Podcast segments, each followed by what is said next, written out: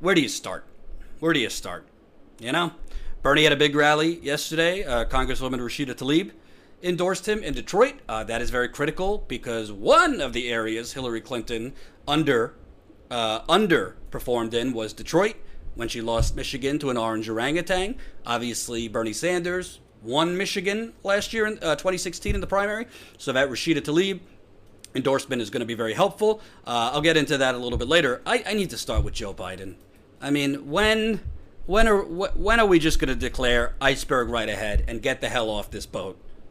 When is the media going to say enough's enough? The man can't construct a full sentence. The man's bleeding in his eyes during debates. The man is now waving the white flag saying, I need you, my big super, da- super PAC daddies, I need you. I can't do anything, he tells the media. I can't stop them from donating. So, Joe Biden, uh, Joe Biden was approached yesterday by a, a, climate activist. And, you know, if you don't know, Joe Biden in the past uh, has told millennials, uh, give me a break. Give me a break, he said to millennials about your, uh, your generation, the millennial generation, having it tougher. He said, give me a break about your student loan debts uh, and the climate crisis. I'm not making this up. What, what, did, what, what does Biden say all the time? Uh, not joking. Not a joke. Not, not making this up. So let's just hear what Joe Biden had to say. I just can't believe this.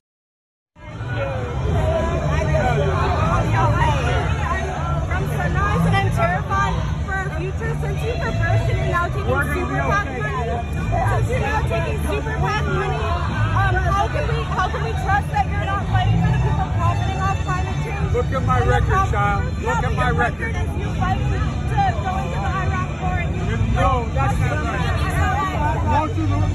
Ooh, child. Well, I don't know. I don't know what's what's worse. The fact that Joe Biden is taking a selfie with someone, calling him out, and not realizing this person is calling him out. He's like, let me take a selfie as this person's calling me out. Or this very, very condescending, dismissive, and frankly, I don't know. Joseph, do you think I'm misreading this? It came off to me slightly threatening. He, he's slightly threatened about what is happening, and it's like he doesn't get it. It's no, no, no, no, no. But when when when somebody calls a child, no, no, no. But when you know that was a woman. Yeah. Obviously, she is up in. She's close to his personal space. Fine. Yep. Yep but you're in front of a woman saying child. Yeah. I find that condescending, condescending and a little bit disrespectful, disrespectful, and a little bit threatening. Not threatening like he's going to hit her, but just like that's kind of not something you say like within you know one inch of someone.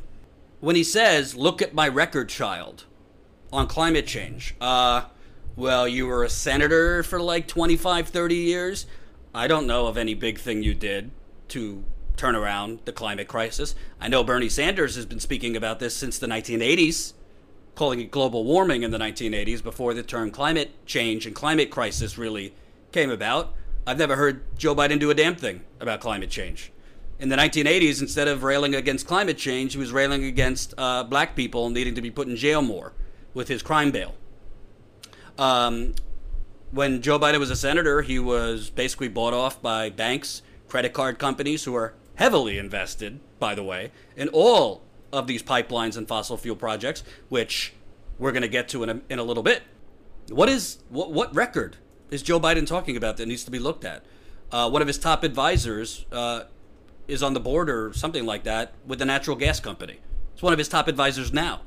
He is going around the country, New York, DC, Martha's Vineyard, Silicon Valley, San Francisco, and meeting and having caviar and having champagne with every last banker, hedge fund manager in America who are heavily invested in fossil fuel companies.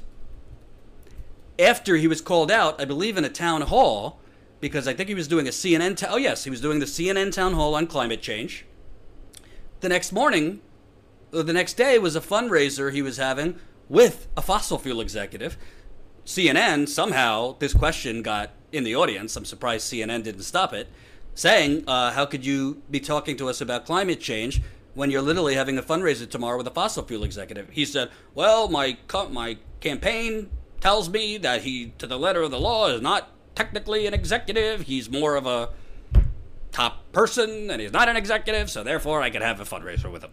I went ahead and did it anyway. Even CNN, even CNN is calling out Joe Biden. This is John King. John King calling out Joe Biden for his fakakta absurdity.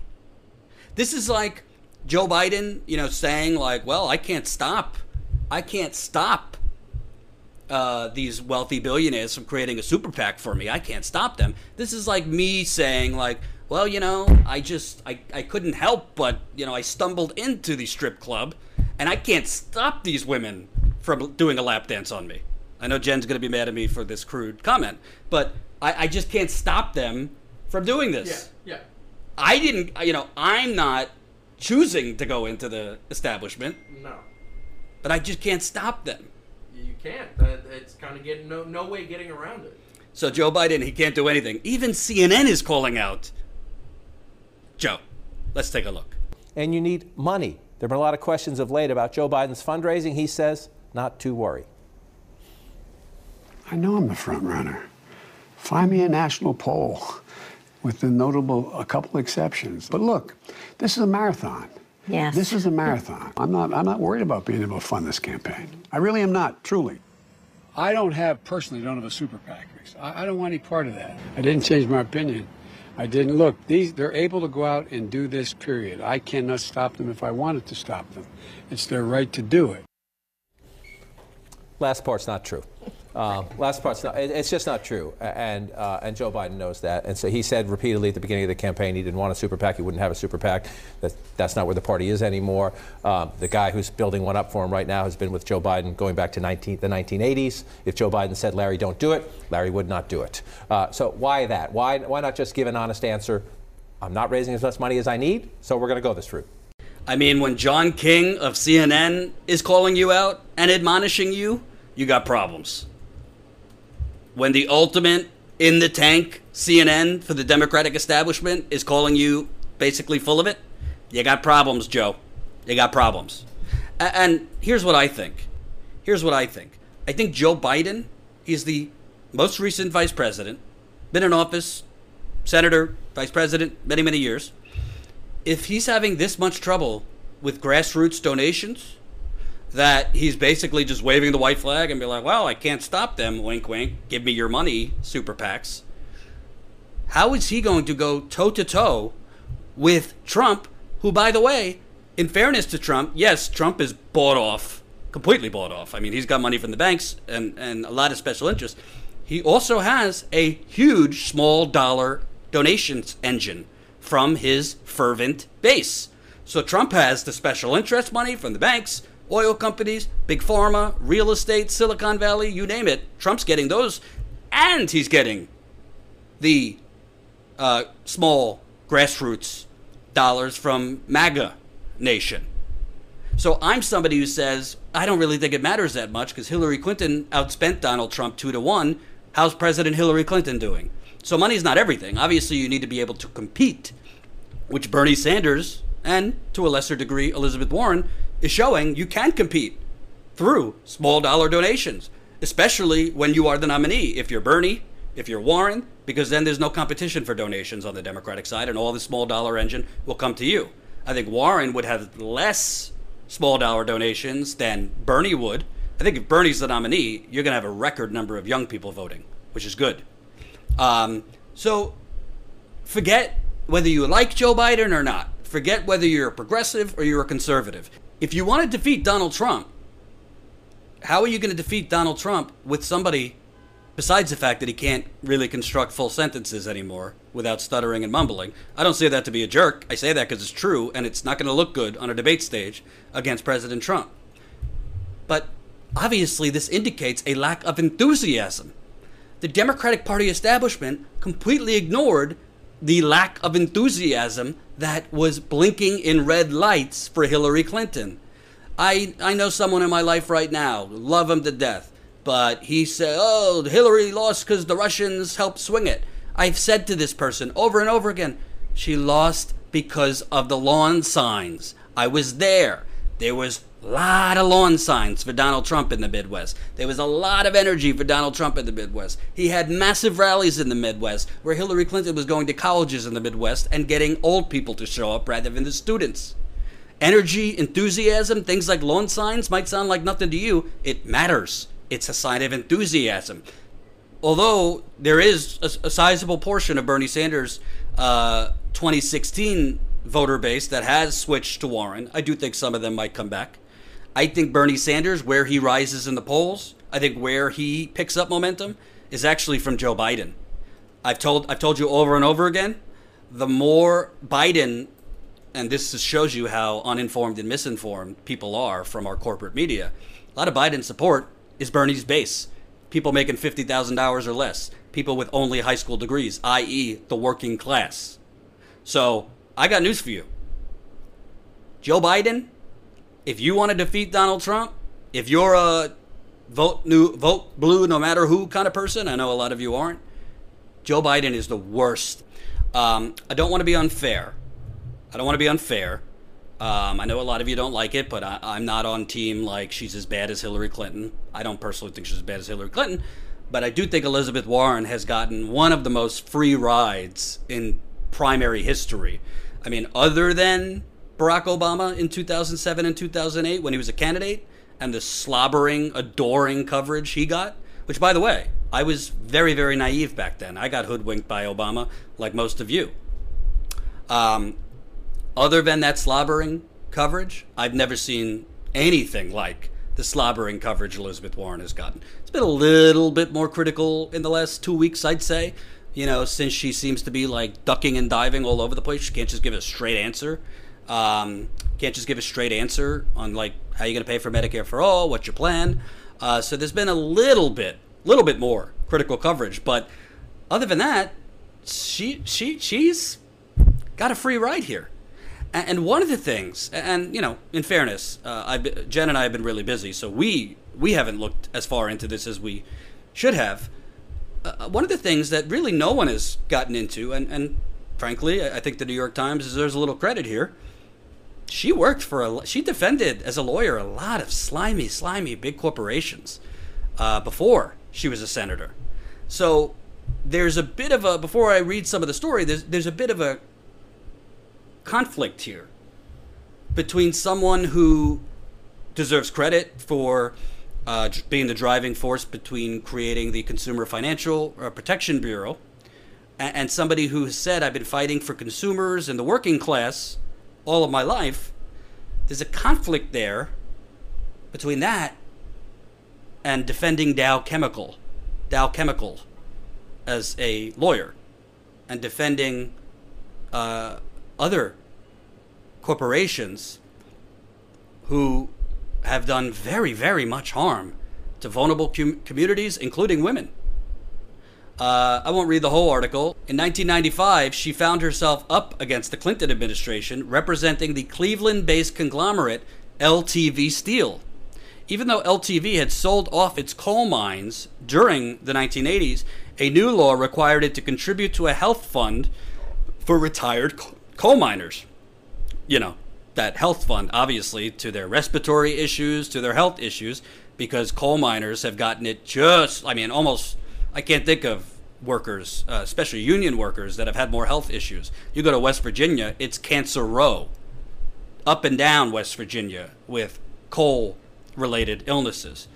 Uh, LTV believed that it should not have to pay for those workers' health care. Those claims, the company said, should have been handled as part of its bankruptcy reorganization. Miss, Jar- Miss Warren's job was to convince the Supreme Court to hear LTV's case, but the court declined. But for Miss Warren, the issue would fester. Over a decade later, it came up in her Senate run, where Scott Brown uh, called her a hired gun who sided against working people. Not that Scott Brown is, you know, such a big uh, working class hero.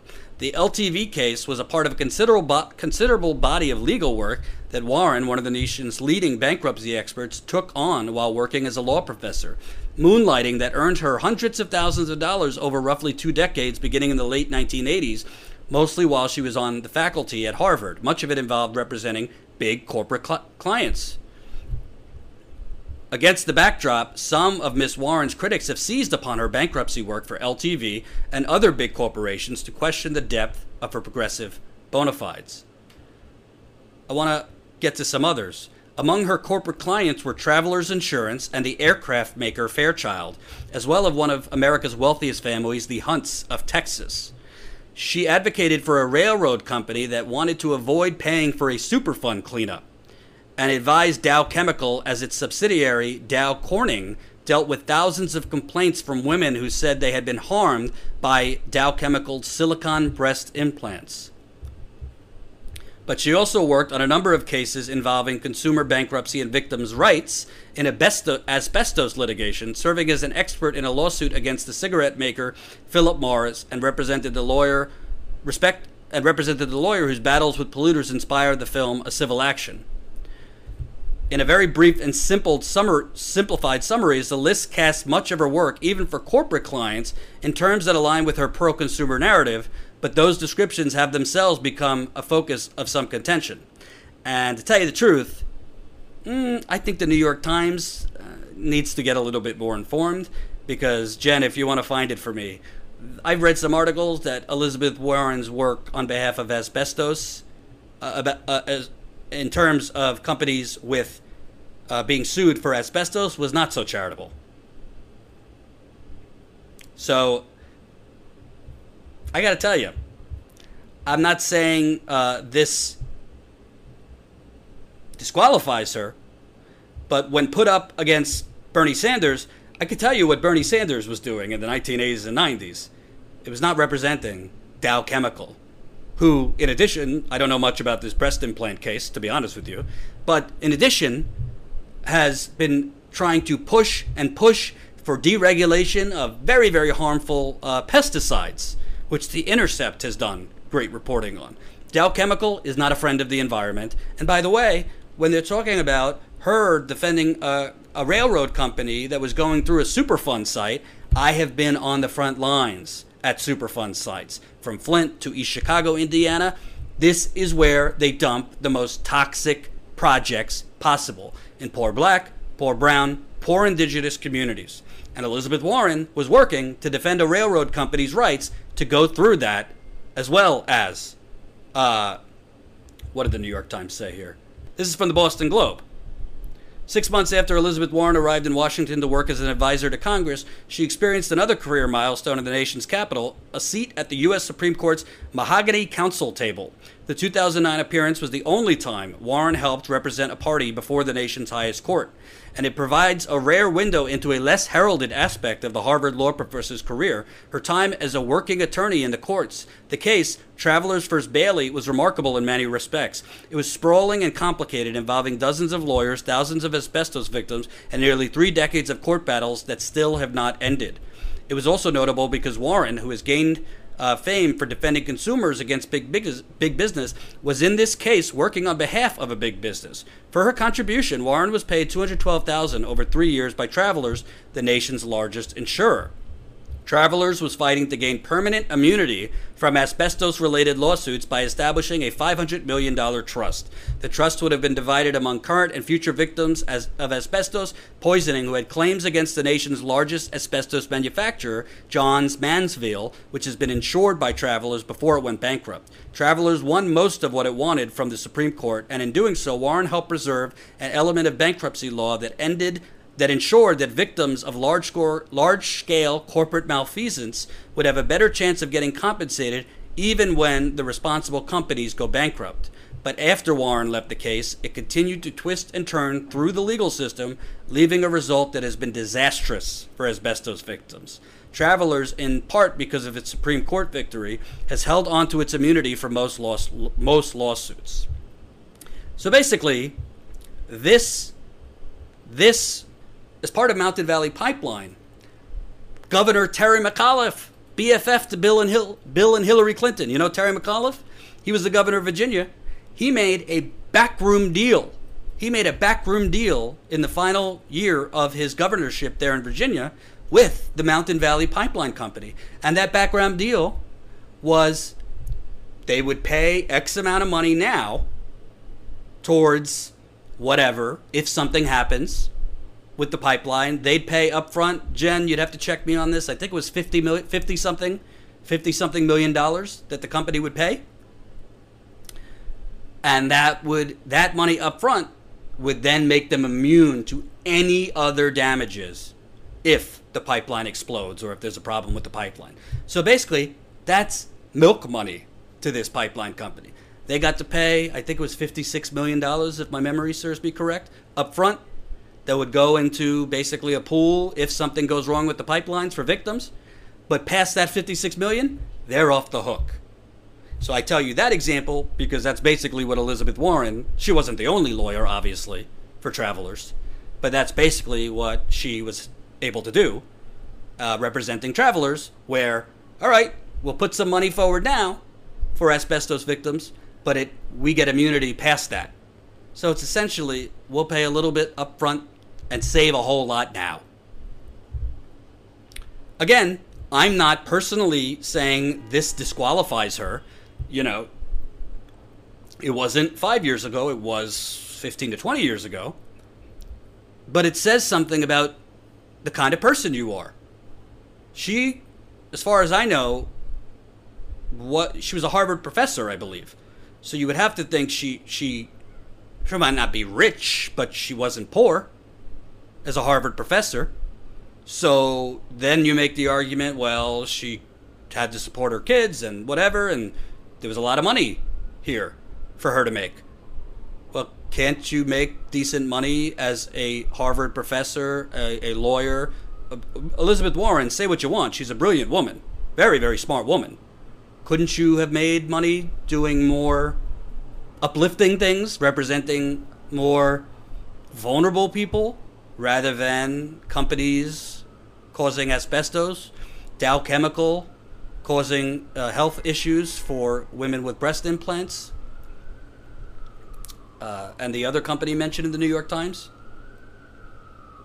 So, again, this is just one part of her background that has not been ever brought up in a debate, has not ever been brought up by other candidates. Why?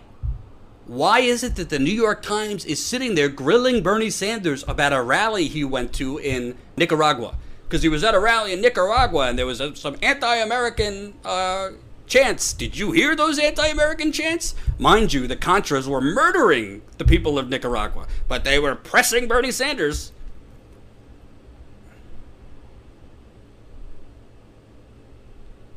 Bernie Sanders is, is scrutinized, criticized for every little thing, down to his praise of Fidel Castro. Elizabeth Warren represented, frankly, in some cases, corporate criminals. Dow Chemical, look into them. They are as corporate criminal as you could find.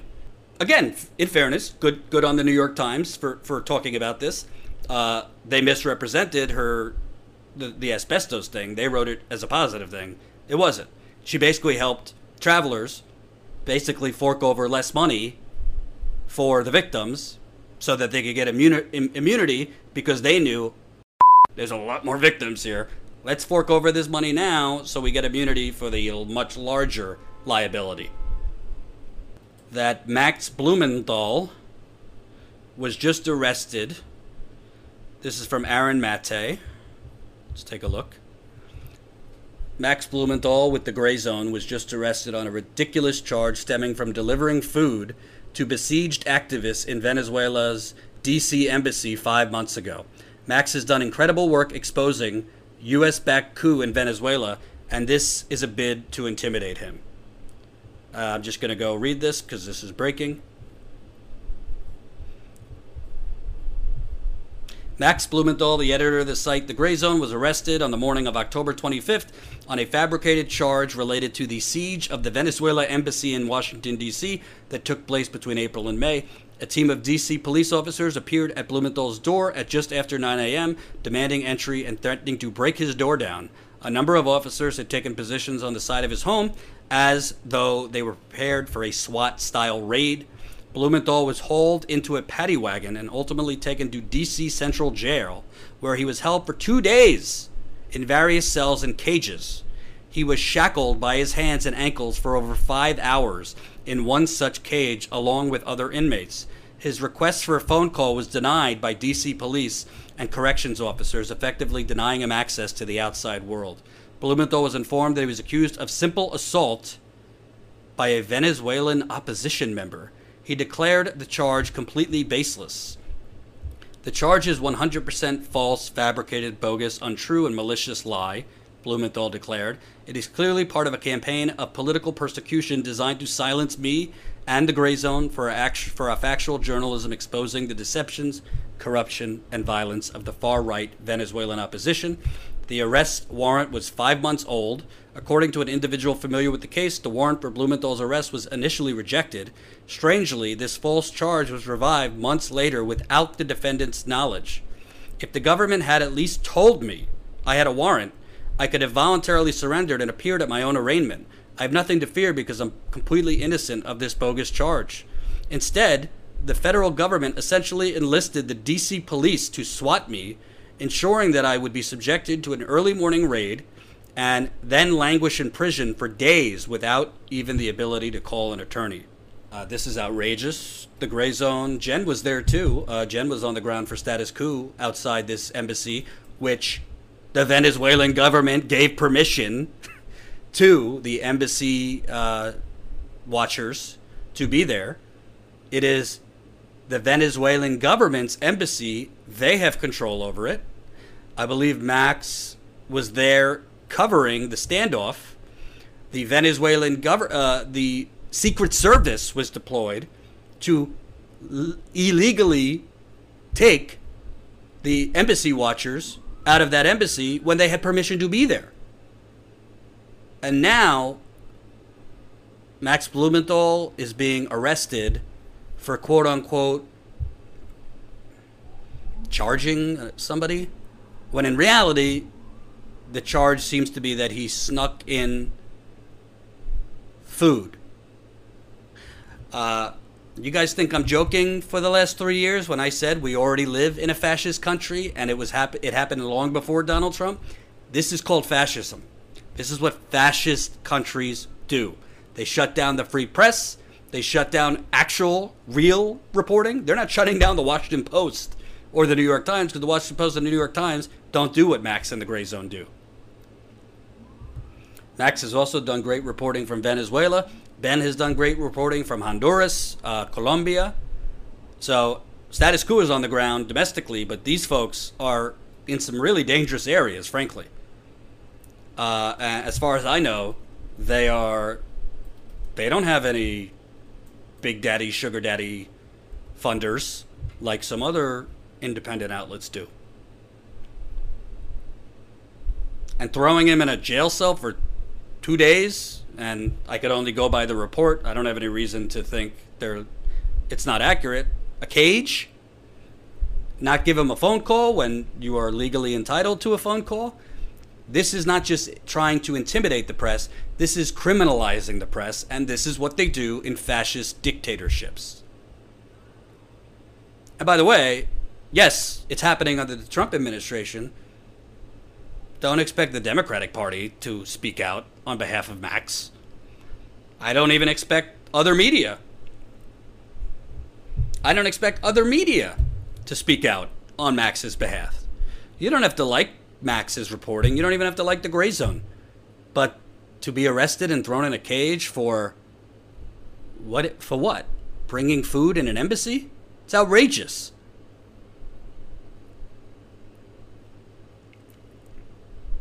So I could only read that report. I'm live, so I, I haven't spoken with any of them. I'm sure I'll get in touch with one of them tonight.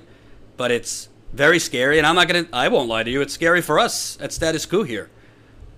You know, we're not exactly uh, going to do uh, softball interviews on you know the local town's prom. Yeah, but honestly, Yeah, the video doesn't help either because I mean, they were there. They had video. Yeah, yeah. But they're literally arresting him for bringing in food to an embassy where the people who were in that embassy had permission from the Venezuelan government. I mean, it's absurd. Yeah. So, by the way, I mean, obviously we're working on funding ourselves, but if you got it, go drop a couple bucks for the gray zone. I'm sure they're going to have some legal bills now uh, for no reason. But it's really outrageous.